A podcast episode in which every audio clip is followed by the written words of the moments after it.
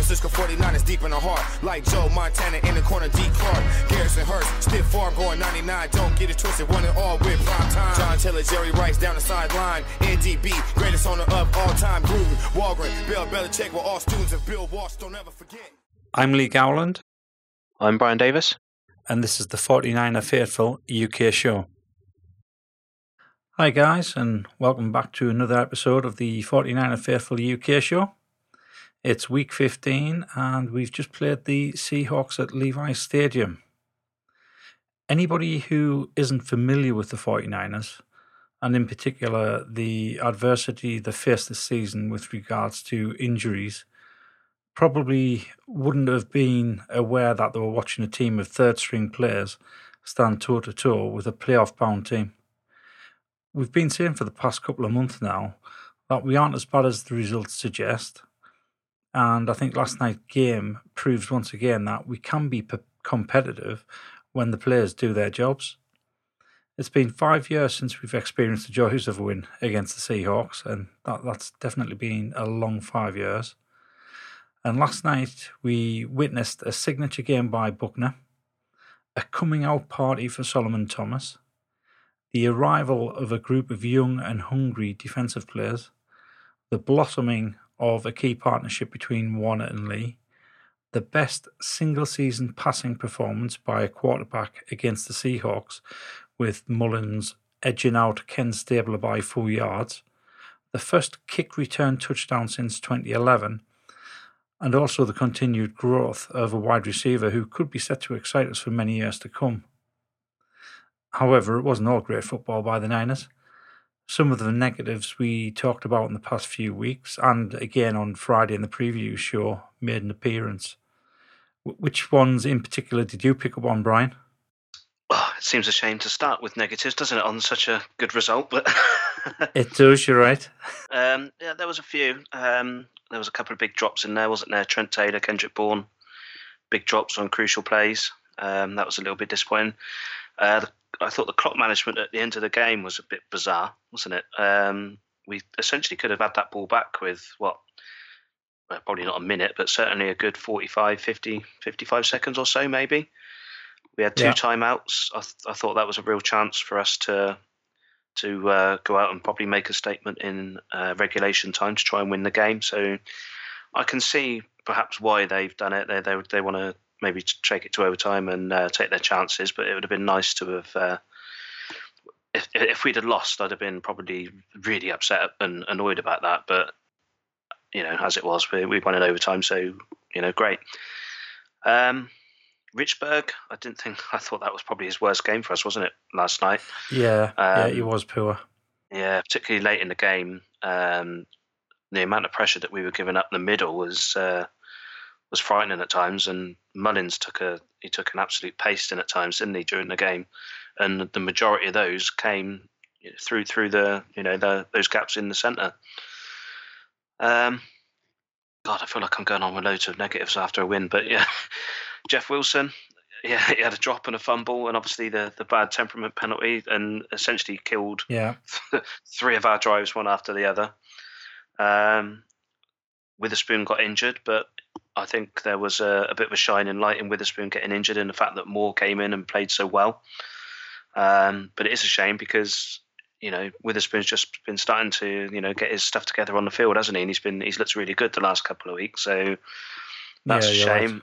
Yeah, uh, Breida obviously has picked up a knock at the end. That's why he wasn't running the ball in overtime. So we need to have a look and, and see what's up with him this week. Third down conversion wasn't particularly good. Ex Antone Exum, Exum, um, he was awful.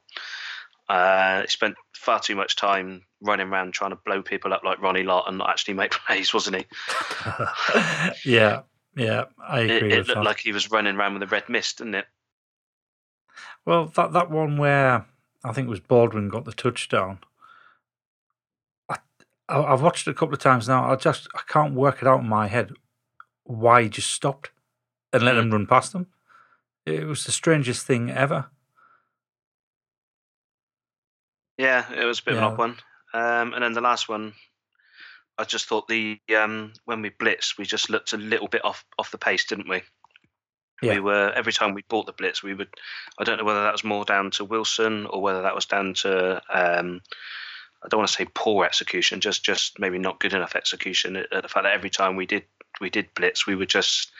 It was like we just didn't have that extra second, um, or we weren't there a second quick enough just to just to create that additional hit um, and pressure on on Wilson, um, and obviously no turnovers.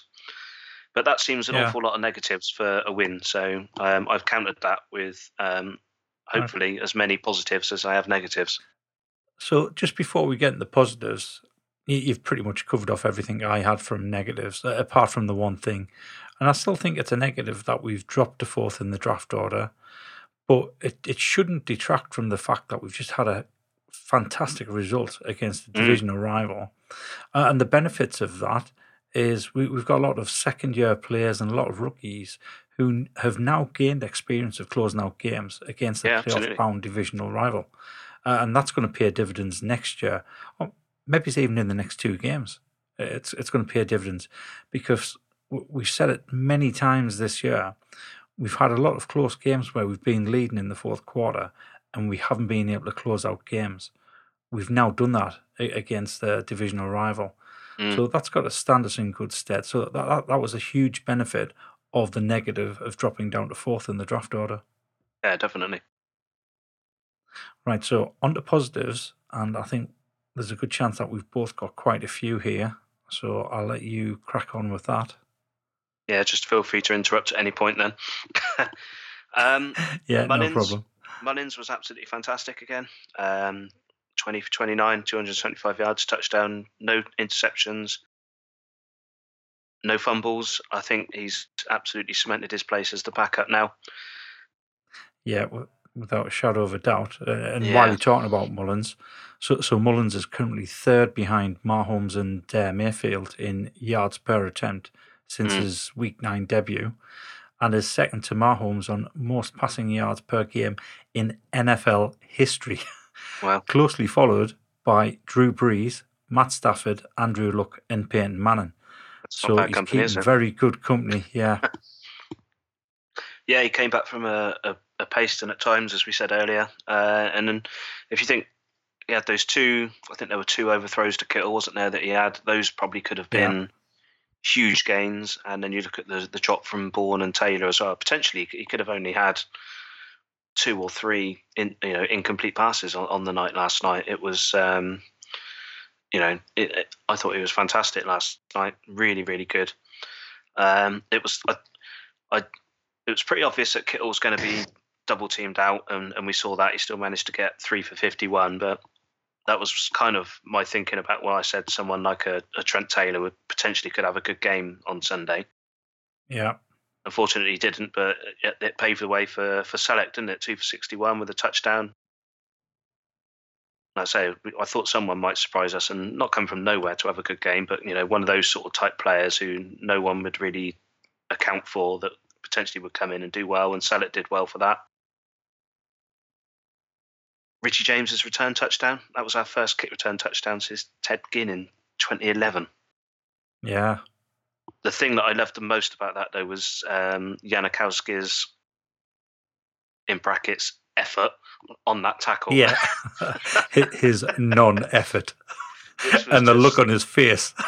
yeah, it was just like, yeah, yeah, I'm not having any part of that. I'm just off to the sideline. And I think, geez, man, uh, you know, Richie James is probably one of the smallest players on our teams, and if you don't want any part of him, you're, uh, yeah, you, you don't want any part of anyone, really, do you?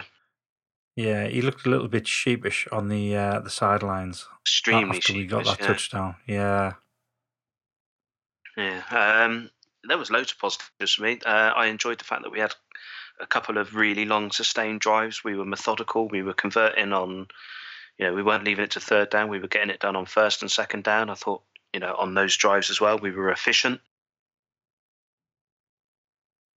Defensively, Buckner was outstanding. Uh, 11 tackles, two sacks, both of which ended drives. Four tackles for loss, and I think three quarterback hits. I read this morning, which is yeah, that, that's just like a just a, an awakening for us, isn't it? To see that kind of uh, those statistics coming through. And as Yeah, you touched definitely. on earlier, I thought Solomon Thomas was good. We had great interior pressure. He drew a couple of penalties on their offensive line for holding. Both interior linemen, uh, sorry, interior line, both linebackers, um, Elijah Lee and, and Warner, I thought they were fantastic. Elijah Lee looked like a starter who'd been there all season. He had 10 Yeah. tackles, including one for a loss. Warner was good again, as always. I thought in the secondary, Moore played really, really well when he was there. He had two huge pass breakups, seven tackles. So I think if if Witherspoon's out for any amount of time, you know, we sort of say to Moore now, right? You you know, the, the job's yours for a couple of games or for a week. Go out there and see what you can do. Again in secondary, I thought Marcel Harris looked really good, good against the run. DJ Reed was seemed decent as well from you know the bits that I've seen. Yeah, God, I could go on and on. Dante Pettis, he, was brilliant. yeah. Don, Dante Pettis, uh, un- un- unbelievable. That His last, yeah, his, his last four games, seventeen receptions, three hundred and thirty-eight yards, four touchdowns, and a hmm. whopping nineteen point eight eight yards per catch. Yeah, just incredible. And he looks like he's he's got if, if we can scheme him into the into the game plan as Kyle has in these last couple of weeks, then his his future at the 49ers is incredibly exciting. We touched on it last week as well. The, the way that he gets separation and the ability that he has to get yards after the catch, potentially he could be a number one receiver for us. I'd still like to for us to go out in in either the draft and and see if we can get another a number one type wide receiver. But at the minute, you've got to think, well, if Pettis can continue this form into next season, he, he potentially could be that man. Yeah, Yeah, we broke a streak of ten games against Seattle, which you touched on earlier, and that was our, actually our first win against uh, Seattle at Levi's. And I'm Yeah, loath that's to do this. Yeah, I'm loath to do this because the last time I heaped praise on him, he, he missed a kick the week after. But I thought Robbie Gould was fantastic again. Yeah, Just was. absolute clutch, absolute clutch. He was brilliant. I don't, I don't know why the Bears got Uh, rid of him. yeah, and, and hopefully he'll be at the Pro Bowl as well. Mm. Yeah, he, he's done his um his chances no harm at all in in last Yeah. night's game. So yeah, so I feel bad having all of those negatives, but I've um, hopefully I've um, counteracted that with even more positives. So I'm I'm glad you mentioned uh, the scheme earlier because that's one of the things I've actually missed out on my notes, but meant to mention. Um, a, a lot of the the NFL groups I'm a member on Facebook. There's a lot of Seahawks fans on there saying, "Oh, you, only won because we, we had blown coverages all day long." They didn't have blown coverages. That was the scheme that um, Shanahan had designed to take advantage of the way they play. Yeah, It there's a reason why our receivers are constantly in acres and acres of open space. It's not through blown coverages; it's the schemes that Carl's putting together. Exactly. If even if you allow you know Celek to go out out there and be wide open, ninety five percent of the time he's, he's going to make that catch, and he's and that is purely down to the scheme that we're putting out there. That's not down to blown coverages. That's down to clever play calling. Yeah, yeah. I just found it amusing that the Seahawk uh, fans were basically saying, "Oh yeah, we, we've had a really bad day, and it was just blown coverages and penalties that cost them." Yeah, Um, when did they I start a becoming lot- fans? 2011, 2012? Yeah, I mean, a, a- lot of the penalties that uh, they had. I mean, Solomon Thomas. Solomon Thomas drew two of those penalties because he was bursting straight through their line, and Yeah. he, he, he would have flattened Wilson had they not grabbed hold of him and kept hold of him. So, yes, they had penalties. They did have a few discipline issues towards the end of the game where they were doing stupid things, but the vast majority of the penalties they had was because we were making it so difficult for them and they had to either hold or, or do something that drew the flag. yeah. Um, and that in itself is, is pleasing to see that we've played a team that's had so many penalties. In fact, I think that was um, I think that was a record for the Seahawks, 148 yards in penalties throughout the Mm. game they had. But yeah, I mean, we, we did we made it so hard for them. I mean, ov- overall, the, the team fought from start to finish. The defense was swarming the ball, carrying, covering much better than we've seen all season. Solomon Thomas had by far uh, the best game I've seen him play in a 49ers uniform. Um, since he's moved inside, he's grown week on week and is now looking like a player worthy of a first round selection. Maybe he's not as high as what we took him, but he, he's definitely looking worthy of a first round selection now. Mm. And one of the interesting things is he played on 65 of 75 snaps.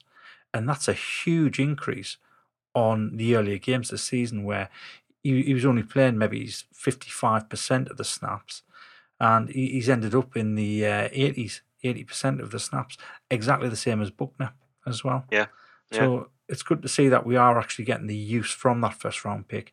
And he is starting to produce now they've moved him inside, which was his preferred position.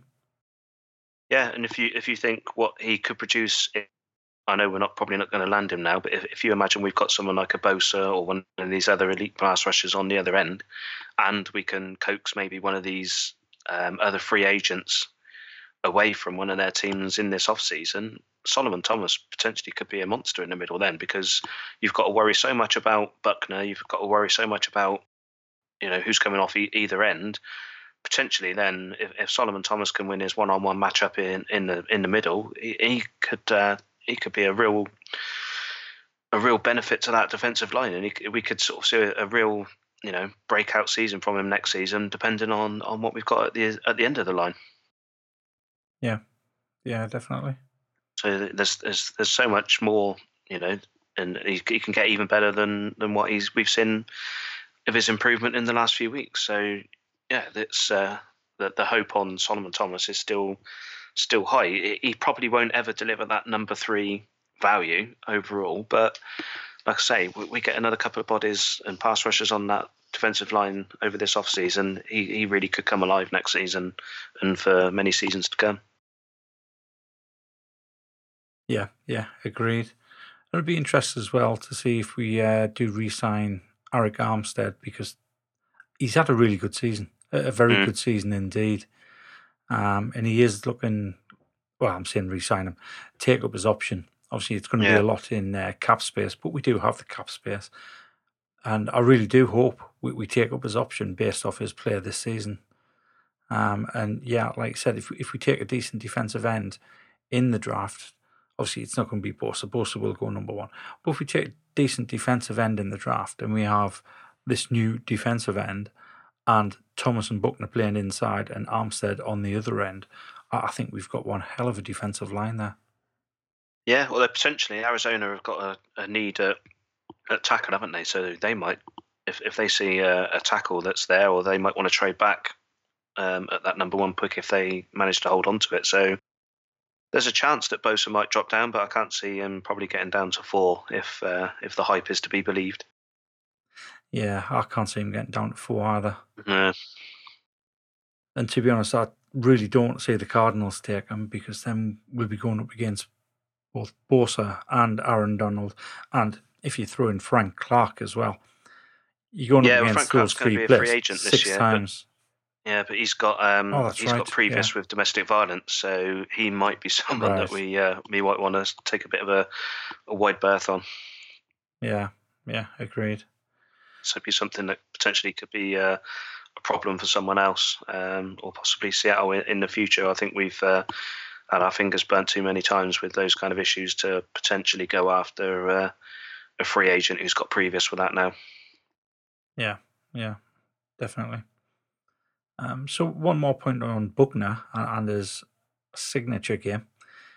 His 11 sacks now makes him the second defensive tackle sack leader behind Aaron Donald.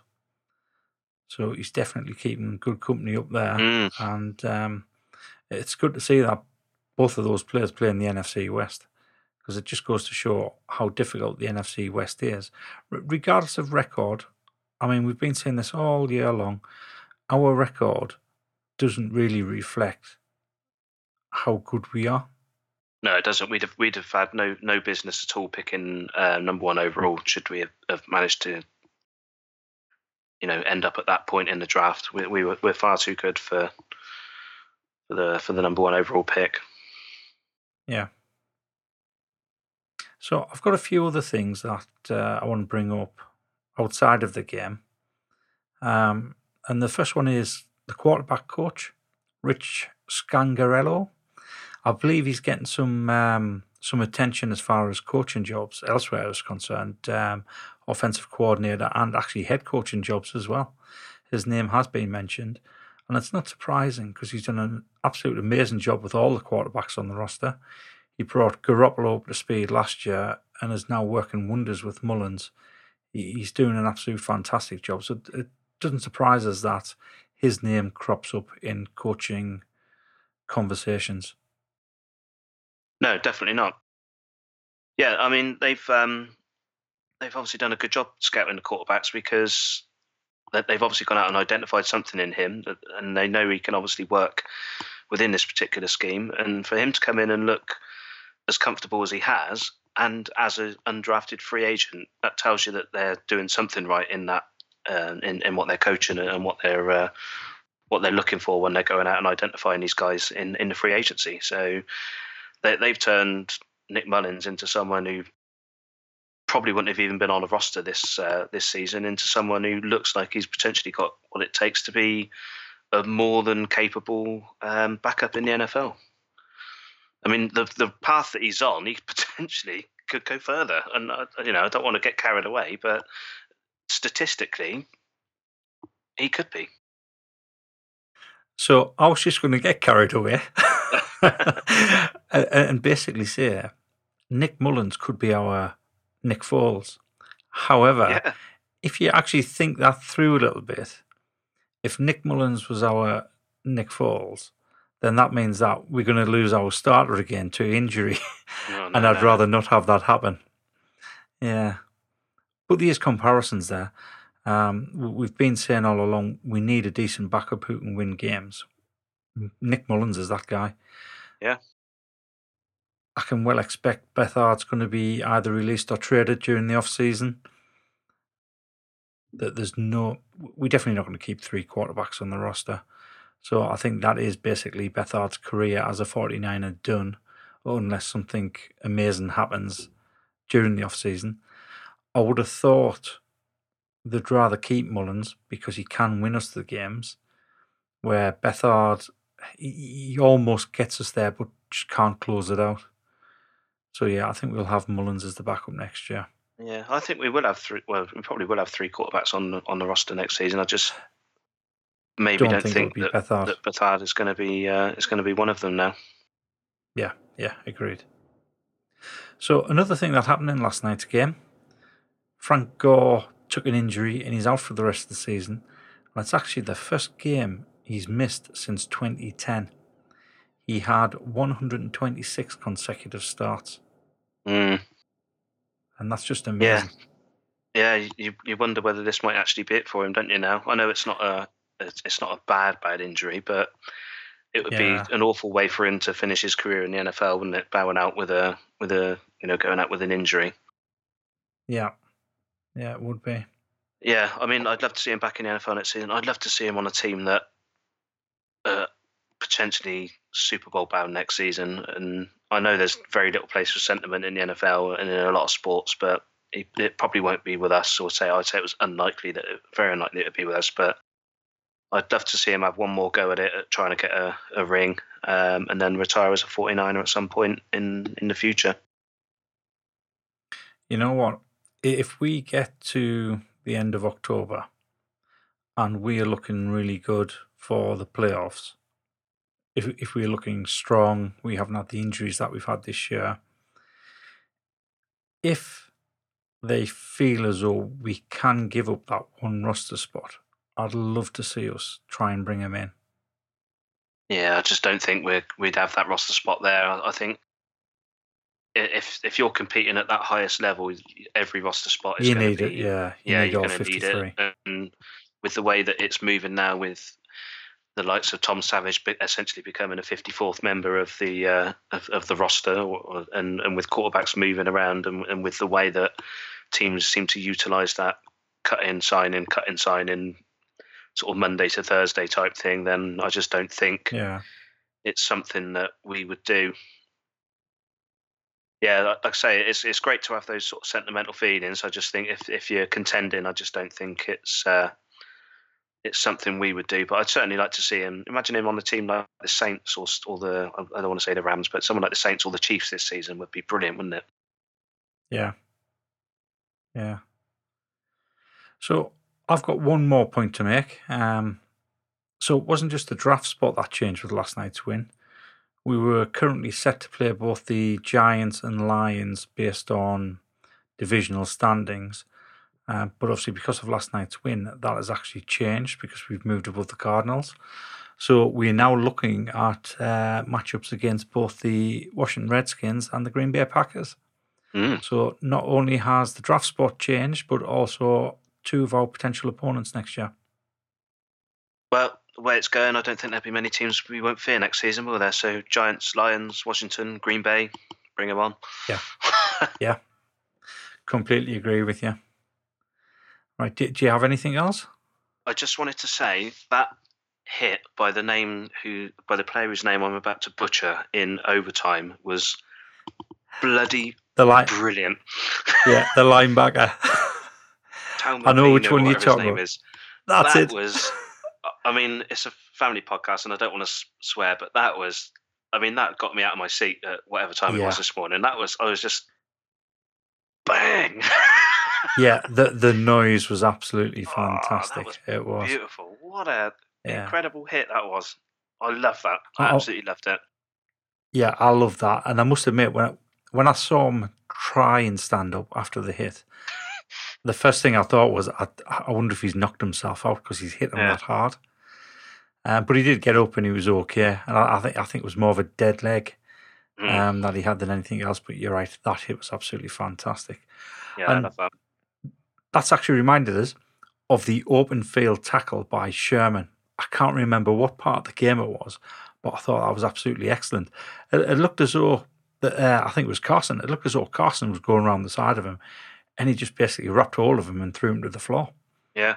And I thought that was great. So, yeah, it's been a long time coming.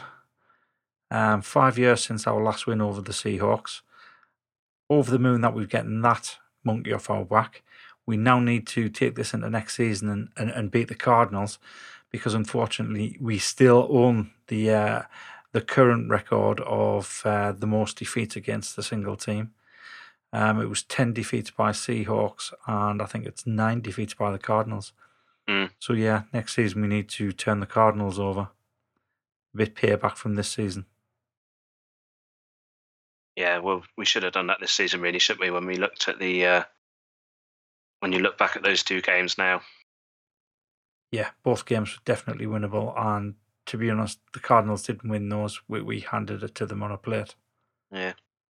Did I say earlier about us bad managing the, the clock at the end of the game? It was the first half, wasn't it? Not the You end of did. the game. Yeah, Yeah, yeah, yeah. Yeah, it was the first not half. the end of the game. yeah, Yeah, yeah. I noticed that as well, and that was a little bit frustrating. Why, uh, especially, why, why on earth would you use a timeout and then just nail? yeah. I don't know. It was a bit of an odd one. Yeah, yeah. I think there's maybe some communication issues going on there, or it just didn't click quick enough. Yeah, But I mean, he's a he's a first time coach, so he is bound to have stuff like that happen. And then hopefully he'll realize he'll learn from the experience and think, well, actually, I, I should have stopped the clock when they were on third down yeah, and give us a chance to march up the field and get a field goal. yeah. But yeah, we're looking good. Last night, absolutely amazing. Couldn't stop smiling. Um, and I, I tell you what, I've- I've, I've just got this sneaking suspicion. So I, I, I think it might have been Adam Schefter. He tweeted our last three games of last year. So we'd won in week 15. Obviously, we won the last five games of last year. But the next game was against the number one defense, which was the Jags, and we turned them over. Obviously, Yeah, it's against did, the yeah. Bears this time. And then last season's last game was against the Rams, and this season's is, and we turned them over. Um, and there was also some sort of comparison between the, the quarterbacks Mullens and Garoppolo with the the stats they had in the Week 15 game. So somebody mentioned in the group, um, it's possible that we could go on them in the last two games. They're certainly not going to rest starters. I mean, at the moment, the Rams are losing their home field advantage, so they need to win out. Yeah, it Um, kind of annoys me. People with stuff like that. That people are now moaning that oh, we might be picking six or seven in the draft. Well, if that's the case, then so be it. But it's not going to be like that because the, the Bears are trying to play for as uh, you know they're, they're trying to get as high up as they can, aren't they? Essentially, they're, they're trying to get as high a seed as possible. And the way the Yeah. Rams season's going, they're, they're potentially losing out on home field advantage. So these two teams aren't going to come, or we're not, you know, the Bears aren't going to come into Santa Clara on Sunday and roll over. And the Rams, by the way that their season's going, they're going to be gunning for us to go out and try and, and get that number one overall seed because the way it's going, they're, they're, they're going to lose it. So anyone who thinks these two games are, are going to be a walkover and we're going to lose even more um, of our draft capital is just talking uh, nonsense to me, to be perfectly frank. Yeah, yeah, couldn't agree more. It's going to be two really tough games to finish out the season, and Yeah, it's is. going to be a really good uh, test of how far we've come. Especially as I mentioned at the start of the uh, the podcast, we are a largely a team of third string players that have come together, and it's finally starting to click. Last night was probably the best I've seen us play all season, because overall, for the vast majority of the game, we did look really good. Yeah. So fingers crossed, we have two really good games to finish the season. If we pick seventh, eighth, or ninth, who cares? There'll be quality players available. You just take the best player available if there's none to fit your need. That's right. Uh, just, I just want to say, just to jump in again, that um, Robert Saleh's coaching the last couple of games has been brilliant. It's it's almost like he's had the, the fire lit underneath him, and you can see that in in the uh, the way that he sort of carries himself and portrays himself, and is jumping up and down on the sideline when the guys pull off what they should be pulling off every Sunday. There was uh, Yeah, I can't remember who it was who, who made that who made that tackle at the sideline, but the fact or the, the break broken up pass I can't remember what it was now, but there was there was um, there was one play particularly on the sideline yesterday where essentially at the end Saleh was basically just over the top of the, the the guy who made the tackle or whatever it was and was just just basically jumping up and down, wasn't he? And getting like really hyped up about it. And you, you can, we've all sort of questioned him over this season, haven't we? And I, I think he's uh, he's doing enough at the minute where you can say, well, he probably deserves another chance, and, and rightly so. Yeah, definitely. He, he definitely deserves another chance with fit players Yeah. and potentially new players, new starters as well. Yeah, absolutely. But yeah, I, I agree with that. Over the last two games, you can see a remarkable difference in the way he carries himself on the sideline, the way he's um, he, he's motivating his defensive players, and you can see he's getting he's getting more into it. He's getting a lot more excited on the sidelines. Yeah, and like you Um, said, so yeah, it's doing it with- fantastic to watch. yeah, he's doing it with second and third stringers, not the you know not the first uh, his first choice players who at the start of the season were probably uh, you know or have all let him down at times. Yeah. Right, thanks for listening, guys. Catch you later.